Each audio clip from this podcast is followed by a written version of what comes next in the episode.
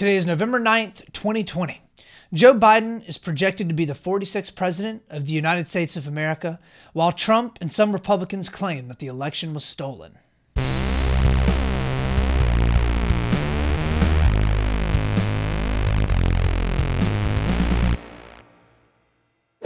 Welcome back, friends and family, to another wonderful show of your favorite show, Split the Difference podcast. We got a great episode coming out for you today. I'm serious with everything that's been going on over the past week and all the stuff that we have to talk about from the left side of the aisle, all the stuff that we have to talk about from the right side of the aisle.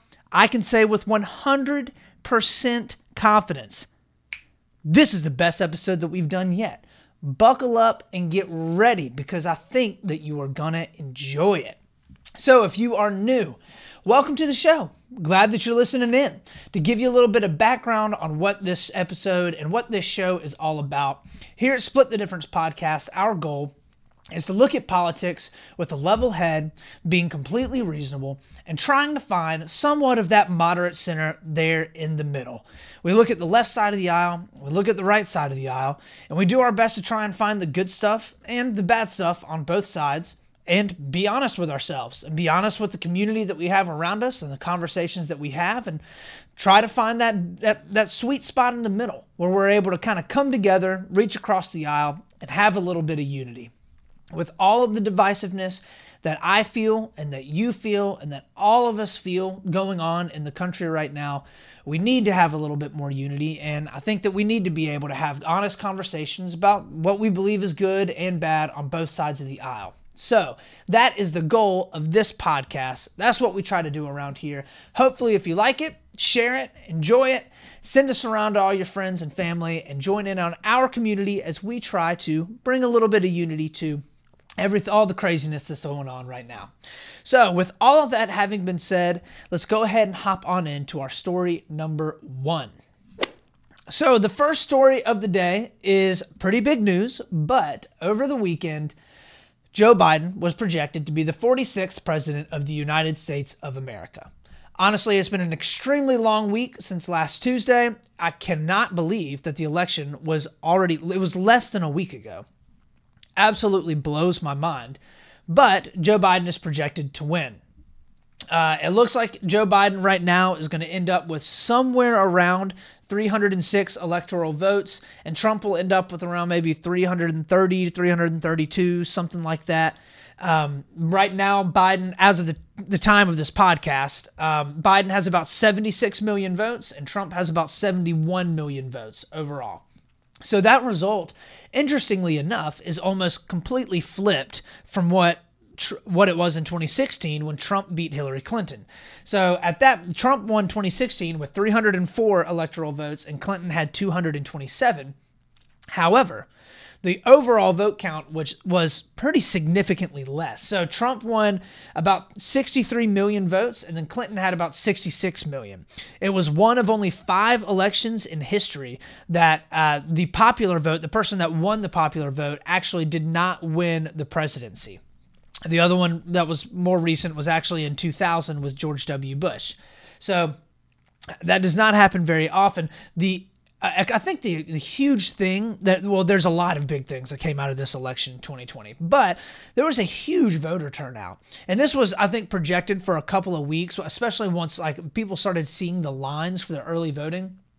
A lot of people were like, this is this is going to be a huge difference. This is going to be a huge voter turnout, and this was an increase right now. Actually, of, uh, from what my calculations, it looks like it's going to be between about 13 to 15 percent increase in overall voter tur- voter turnout from 2016, which is a huge increase in voter turnout. So that's honestly very good news. That's awesome. I love to hear that the country is coming out and making their voices heard and that they're voting for who they think should win. And it's pretty clear right now in the polls that Joe Biden was who America wanted to win. Um, so at this point, Trump still has not conceded. That is not surprising at all. Uh, I don't think that he will concede, probably unless he gets absolutely turned down in just about every single case that he sends in to the courts to be able to prove any type of fraud or prove that any type of nefarious activity was going on, which right now is already starting to happen. There's been multiple cases that Trump has sent into courts all over the country especially in places like Michigan, Pennsylvania, Georgia, and he's getting he's getting turned down left and right by federal judges. So, not very surprising that Trump has not conceded. If there's anything that Trump is very good at is being a sore loser. So Biden has re- remained, for the most part, somewhat quiet. Like he's come out and talked a little bit, you know, about, you know, hey, you know, I think that we still have the opportunity to win. We still have the chance to win at this point, he has not, quote, like officially won. Like it's still the news outlets that are projecting him to win, which is very, very normal every single election, every four years, and every midterm as well. Uh, news outlets like NBC or Fox or MSNBC or you know any of the big news outlets always go through and project who they believe is going to win before the final vote tallies come in because in many states in many states and in many cases you can tell who is going to win based upon the projected of number of votes that you expect to be coming in from that state and how many votes each person has actually been accounted for. So he's right now been projected, but he pretty much has won, barring anything crazy happening over the next week or two, which at this point I guess would not surprise me all that much because of how crazy this election cycle has been. But, you know, Biden has pretty much won and has sealed it up. So, um, he hasn't come out with any type of gigantic party. He hasn't come out and been like, you know, jumping up and down and saying that, you know, I guess rubbing it in Trump's face or anything like that. Um, he's pretty much just kind of been keeping to himself for the most part. So, um, that, however, is not true for the rest of the country. So there have been gigantic parties all over the country, like all over the country. So uh, I was going to say, I, I found a video. Let's hop in and look at a couple of these parties right now. This is in Los Angeles right here.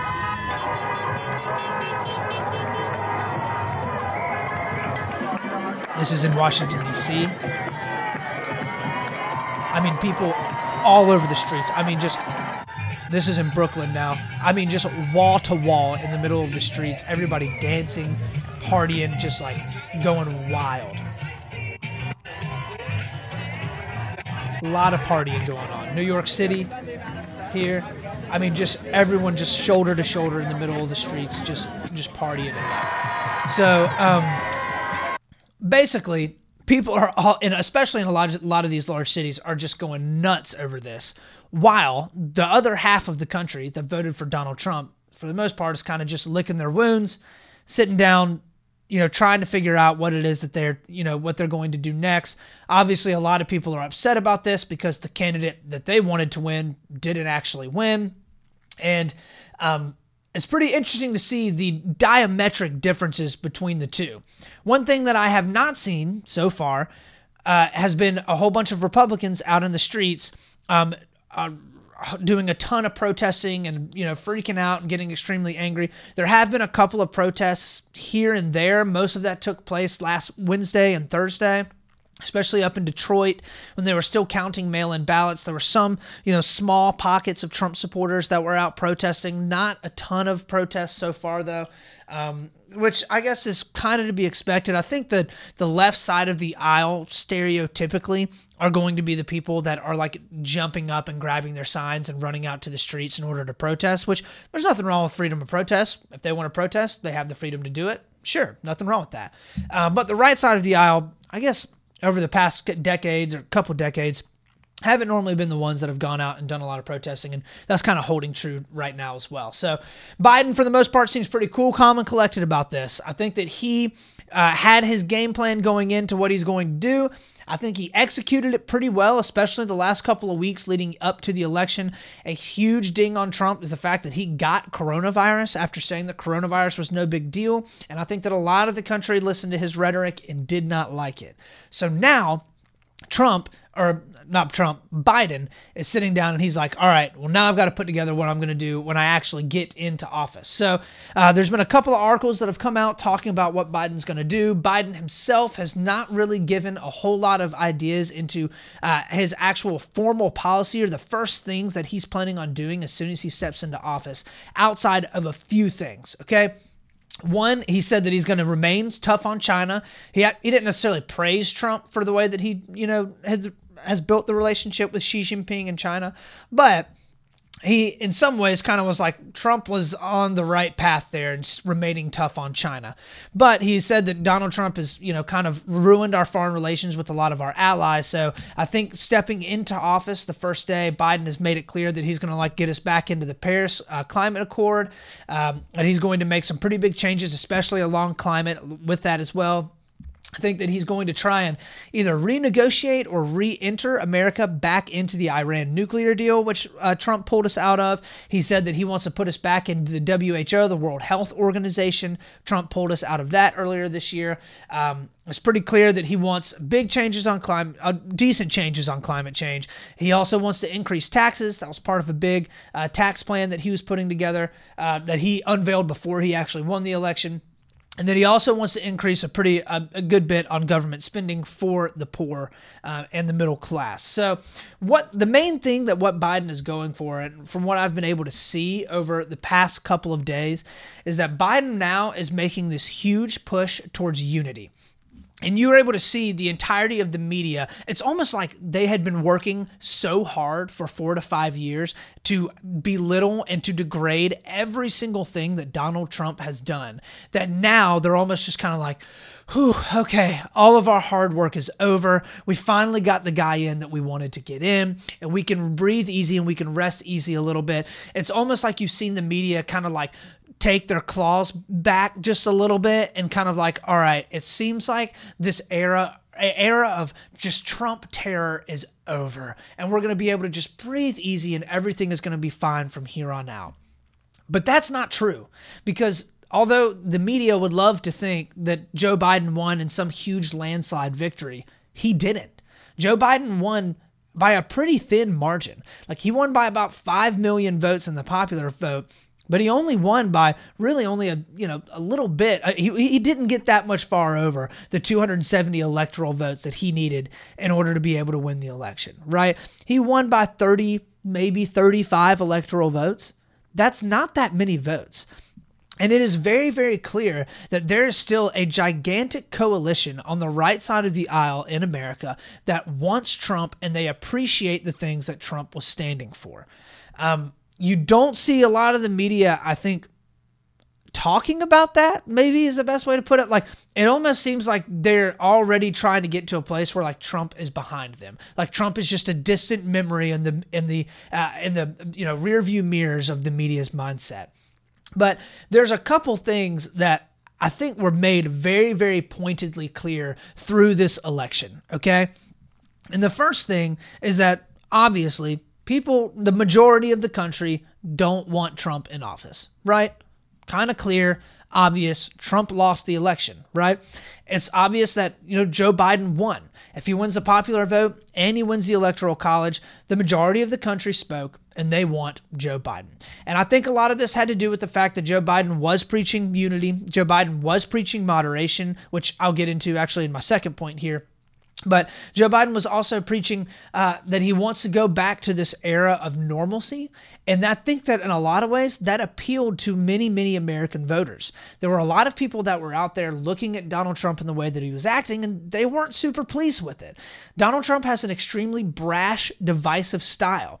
There's some people that really like that and they really want that. But there's also a larger group of people that didn't like it. Trump was not able to appeal to those middle of the road voters that he needed to be able to pick up if he was going to win the election. And the crazy thing is is that Trump is going to end up getting probably even close to 10 million more votes than he did in 2016. But he's still going to lose the election, which means that he rallied his base extremely well, even better than he did in 2016 but he wasn't able to convince anything that anybody that was either on the other side of the aisle or was in the middle of the aisle to be able to come over to his side because he was the person that was going to be the harbinger of change and the harbinger of good things to come. And I think that's where Trump was, he lost. You know, his message obviously just wasn't as convincing as Joe Biden's.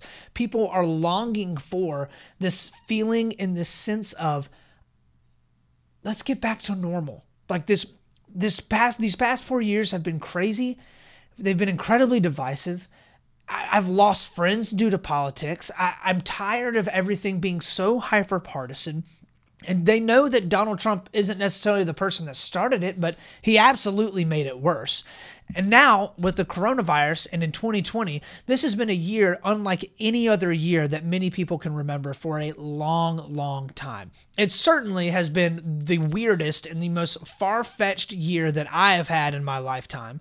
And many people are just ready for change. The idea of going back to normal, right, is very, very appealing. And you know what you're going to get with Joe Biden. Joe Biden has been in politics for over four, almost five decades. If he goes all the way through the end of his term, he would have been in public service and, and a politician for five full decades. That is a long time. People know who he is, they know what he brings to the table. He's not some kind of crazy person on one side of the aisle or the other. He's pretty moderate and he, for the most part, kind of does what he says that he wants to do. Okay. Joe Biden's not, you know, any type of He's not a president, I think, that is going to be uh, extremely divisive in one way or the other. He just is kind of your Uncle Joe. They know who he is, and I think in some ways that was kind of appealing to people.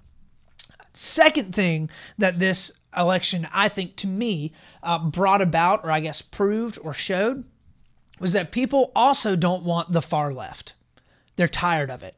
They don't want the people are tired of identity politics. They're tired of critical race theory. They're tired of political correctness, and they're tired of cancel culture. They're tired of all of these cultural wars that the far left have been pushing and have been trying to shove down the throats of the entirety of the American people for a very very long time. And well, when I say very very long time, I mean really the past decade or so. People are tired of it and they don't want it anymore. And the reason why I say this election, I think, was kind of showed that the sentiment in American culture is shifting away from that far left progressive ideology around culture is because, one, Joe Biden won the Democratic nomination. Joe Biden was in running for the Democratic nomination against what, like 20, 22, 24 other Democrats in the very beginning. He, from the very beginning, was the clear moderate, right? Totally clear moderate. And also the really the only other moderate in there was Tulsi Gabbard, which she was only winning a couple percentage points in each state, but she was in it actually in the last three. So it was between really Joe Biden and Bernie Sanders. Bernie Sanders is an admitted socialist pushing very, very far left ideology. Okay. And the Democrats were the ones that were like, no, we don't want that. We want the moderate. We want to be able to put somebody in the nomination that we feel like is going to capture that more centrist and more center of the road that is going to bring people over that are tired of that tired of Donald Trump, don't want what Donald Trump is bringing and is going to push more moderate policies that can hopefully unite both sides of the aisle. They didn't want the far left progressive. And you're able to see that in the way that African Americans voted and also the way that Latinos voted.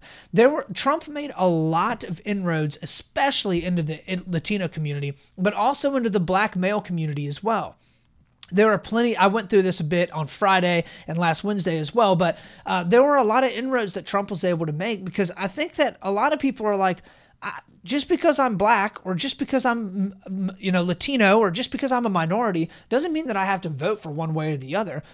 I want for a politician to be in there that's going to do stuff that's good for me and good for my family. It isn't about this color of my skin. It's about what is the president going to do to be able to benefit us and to be able to benefit me. So I think that there was a repudiation on on two fronts. There was a repudiation of Donald Trump and the divisiveness that he brings, but there was also a repudiation of this far left cultural ideology that is going to be bringing in uh, these waves of cancel culture and political correctness. And there's a lot of people in America that are very tired of that. And for the most part, I think that you were able to see that through how the election actually ended up playing out. Joe Biden, the moderate, ended up winning. He's been a moderate for a long time. Now, Kamala Harris, totally different story. Totally hear the Republicans being upset or worried about Kamala Harris, but for the most part, even the Republicans that I've talked to aren't extremely worried about a Joe Biden presidency. They know that he's moderate and they don't have a huge problem with Joe Biden. It's mainly they don't want the far left to be taking in and taking control of the country. It's the same reason why you don't want the far right taking in and taking control of the country. People want a more moderate position. Also, hence Split the Difference podcast. Who would have thought? So, with all of that being said, let's go ahead and hop on into our story number two. So, our story number two somewhat ties in, obviously, to the first story, um, but it's pretty much how the Republican, some Republicans, and how Trump have handled this last week, which, in my opinion, has been terrible. If you want to hear more about my opinion on how Trump has reacted over the last week, listen to the last podcast on Friday because I went on a little bit of a rant about how poorly I think Trump has been handling all this. But um, anyways, so many on the right are claiming some pretty outlandish things right now, um, and they're doing it with very, very little evidence, especially around voter fraud, and are basically about the election is being completely stolen from them. So uh, let's go ahead and hop in and listen in to this. Um, this was actually posted by uh, USA Today, but um, kind of gives a little mashup of a, a lot of different stuff that's coming from the Republican side of the aisle. Let's listen in now we were winning in all the key locations by a lot, actually. And then our numbers started miraculously getting whittled away in secret. The president falsely suggesting Republican observers are not present at vote counting centers. His argument fundamentally flawed, complaining that he's being cheated, while in the same breath touting results he likes, including the success of Republican candidates on the very same ballots. We did a fantastic job with the Senate. Spreading a series of conspiracy theories, the president slammed post election polls that forecast Biden as the favorite as a form of voter suppression and detailed his plans to take his case to court. Right. So Donald Trump has basically been coming out pretty much nonstop over the past week saying that there was rampant voter fraud, that the election was stolen from him. And the majority of it centers around this one key thing that a lot of people are saying calling the red mirage. Okay. And basically the premise is this the Republicans were up by a significant amount. Donald Trump was up by a significant amount early in the night.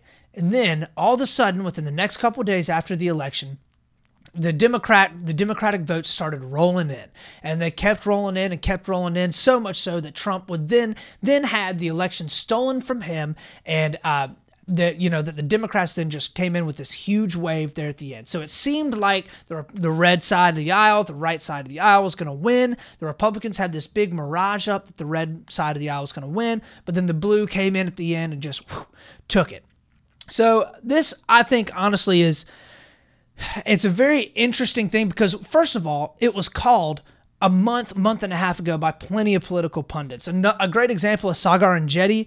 He actually works uh, worked for a little while for the Federalist. Um, he's a very right wing political pundit, and he talked about this on his podcast and on different shows that he does plenty over the past month. There were a lot of pundits that were listening to this, all the politics that have happened over the past month to a month and a half, and they've been like, "Well, the Democrats are obviously because they're pushing mail-in val- mail-in voting they're going to have a lot of votes that are counted either on or after election day even though it's and it's going to make it seem like the republicans are way up but they're going to they may end up losing. Um, i think that david french he's a writer for the dispatch actually wrote a very good article debunking a lot of the kind of conspiracy theories and stuff like that around all this. So i'm actually going to go through and read through and look at some of the things that he had. He basically puts a question up and then goes through and debunks it a little bit. So, first question Should I be suspicious about the fact that vote counting is taking so long? He says no. Basically, it's frustrating to wait. It's not fun to wait, but this is not abnormal, especially in a year where we've had more mail in voting than we've ever had. Um, so a lot of people he says talks about a lot of people are angry about the slow counts in Georgia, Pennsylvania, Nevada and Arizona, but within the past couple days even we're still waiting on a lot a good bit of, of votes coming in from Ohio, California, New York and Alaska. But we already know that those for the most part have gone either red or blue. So nobody's upset about those. They're really just upset about the swing states. Plenty of states are still waiting on fa- final tallies, and it takes a little bit of time. You shouldn't it shouldn't be blown away about a week or a week and a half afterwards. Not all of the votes are completely counted.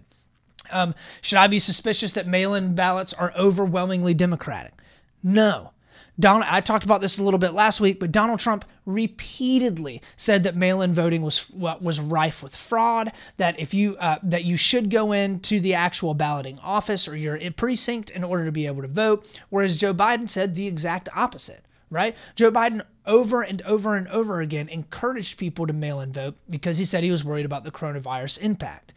Um, should I be suspicious of the extraordinary turnout in numbers in swing states? No, there actually wasn't any record voting turnouts in most of the spring, swing states that I've been able to find. There was a big thing that came out that was talking about uh, Wisconsin turnout exceeded the number of registered voters. That's not true. It actually wasn't even a record number of voter, of voter turnout in Wisconsin. Uh, it was extremely high, but it wasn't a record.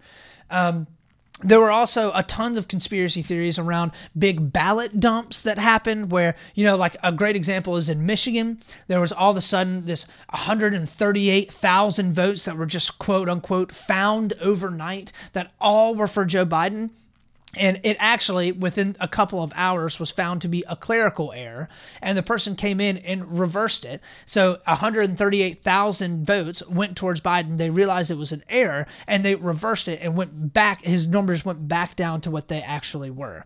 So there's been a bunch of stuff going back and forth saying that, you know, there's all type of fraud, there's all types of conspiracy theories that are being pushed around. When at the end of the day, there's not there's not all of that fraud. There's all those conspiracy theories are false. You have to be able to sift through a lot of this nonsense to be able to get to the place where it's like, all right, it really actually just seems like Donald Trump lost. Okay. And I think it's frustrating because a lot of this stuff and a lot a lot of these things that Donald Trump is saying is all stuff that most people realized he would be saying right now. Donald Trump has been setting this up for months, going on and on, talking about how all, you know, there's tons of fraud and all these bad things were going to be happening. When in reality, this has actually been a, from what we know, a pretty clean election. There hasn't been a lot of fraud. There hasn't been a bunch of stuff about, uh, you know, people going in and, and putting in voting votes illegally. Uh, another big thing that I've heard over and over again from the Republicans is that up in Pennsylvania there was uh, there they weren't allowed to go in and actually see the votes that were being counted. Right, that Republicans weren't allowed in the room. This is a big thing that's being pushed by Donald Trump and a bunch on the right. It's actually just unequivocally false. So, uh, P- Judge Paul Diamond um, he's in a, he's a Philadelphia federal district court judge. Um, was a- approached by and had left had a hearing open for Trump campaign lawyers, and this is the actual communication back and forth. So Judge Paul Diamond to the Trump campaign lawyer, Diamond, are your observers in the counting room? The Trump campaign responded with, "There is a non-zero number of people in the room." Diamond said, "I'm asking you as a member of the bar of this court." Are people representing the Donald J. Trump for president, are people representing Donald J. Trump for president representing the plaintiffs in that room? The Trump campaign lawyer said, yes. Diamond responded with, I'm sorry, then what's your problem? So there's in, this huge peddling of uh, well, Republicans aren't even allowed in the room. Uh, nobody's uh, you know there's there's fraud everywhere. We've got to be able to stop this. They've stolen the election, and the majority of that, I'm sorry, is just false. And it really is making it look like Trump now is doing anything and everything he can from being able to keep him from having to say that he just lost, right? He just didn't win the election. So uh, it's interesting because on one hand, we we there needs to be due process, right? Trump, there's nothing wrong with Trump going in, putting together his legal team, saying, "Listen, we think that there's been fraud we're going to put together our case, present it before the courts, and hopefully have our case heard. And then, you know, we'll be able to bring about change if actual, you know, fraudulent activity was happening. Nothing wrong with that. That is good. That's what he should be doing. Going through the legal process that it takes in order to be able to figure out if fraudulent activity happens. That's good. Donald J. Trump, do your thing if that's what you want to do. But if he wants to stand up on stage and peddle false conspiracy theories or peddle a bunch of stuff that ha- are, have zero proof behind it at all, that's where I'm going to start having a problem. And that's where the majority of Americans have a problem as well. There's been multiple Republicans that have stood up on stages over the past week or so and been like, uh, this is not good and Donald Trump needs to stop. Rick Santorum uh, was on a talk show basically saying this is all terrible. Trump needs to stop. Chris Christie got on a talk show and did the exact same thing. So, um, what, what is clear is that Trump needs to quit his uh, awful rhetoric around all of this. So, with all of that having been said, that is the end of our story number two. We don't have a third story for today, so we're just going to jump right into the best part of the show, everybody's favorite part of the show, something that made me smile. So, something that made me smile, it was actually very tiring, but it's a very good thing. My mother moved on up here to, uh, we're in Columbia, South Carolina, but moved closer to my brother and I and my wife Super excited about it this weekend. Mom, if you're listening, she's my biggest fan. Shout out to you. It was a ton of fun getting to move her in this weekend. And it really kind of reminded me of how important it is and how much fun it is to be close to family. I think that a lot of us very easily move away from family for jobs or for other reasons, and that's okay. There's nothing wrong with that. But being able to live close to family is an awesome thing, and it's getting me super excited for the most wonderful time of the year, which is Thanksgiving and Christmas. Duh. Everybody knows Thanksgiving and Christmas is awesome, and everybody enjoys to be able to get out, go see your family, enjoy them, have some fun around this time of the year. The elections are over. We can breathe a little bit easier now. We can enjoy going and having some good conversations. Hopefully, it won't be weird around Thanksgiving table or Christmas dinner, uh, and hopefully, no politics actually get brought up, and you get to just enjoy your family. But uh, I'm definitely looking forward to being able to spend some time with my mom. It's been fun being able to move her in, so um, definitely looking forward to hopefully many more years being able to live back close to my mom again. So, with all of that being said, that is the show. Thank you for tuning in. Thank you for checking us out. If it's your first time listening, we appreciate you listening in. Please look me up on all the different social media platforms. I am on Instagram at Split the Difference Podcast with one T. I'm on Facebook with Split the Difference. My website, splitthedifference.com with one T. I'm also on YouTube as well if you'd rather be able to watch the podcasts. Check me out, give me a like, give me a subscribe, give me some feedback and some reviews. I also love, I always love and appreciate to hear what you guys are thinking. If you have any cool things that made you smile throughout the week, let me know. Maybe they'll get featured on the show. Uh, remember always as well in all of these crazy times over these next couple weeks that we on Split the Difference podcast are going to do our best to keep level headed to be reasonable, and to always split the difference. This is Austin Taylor.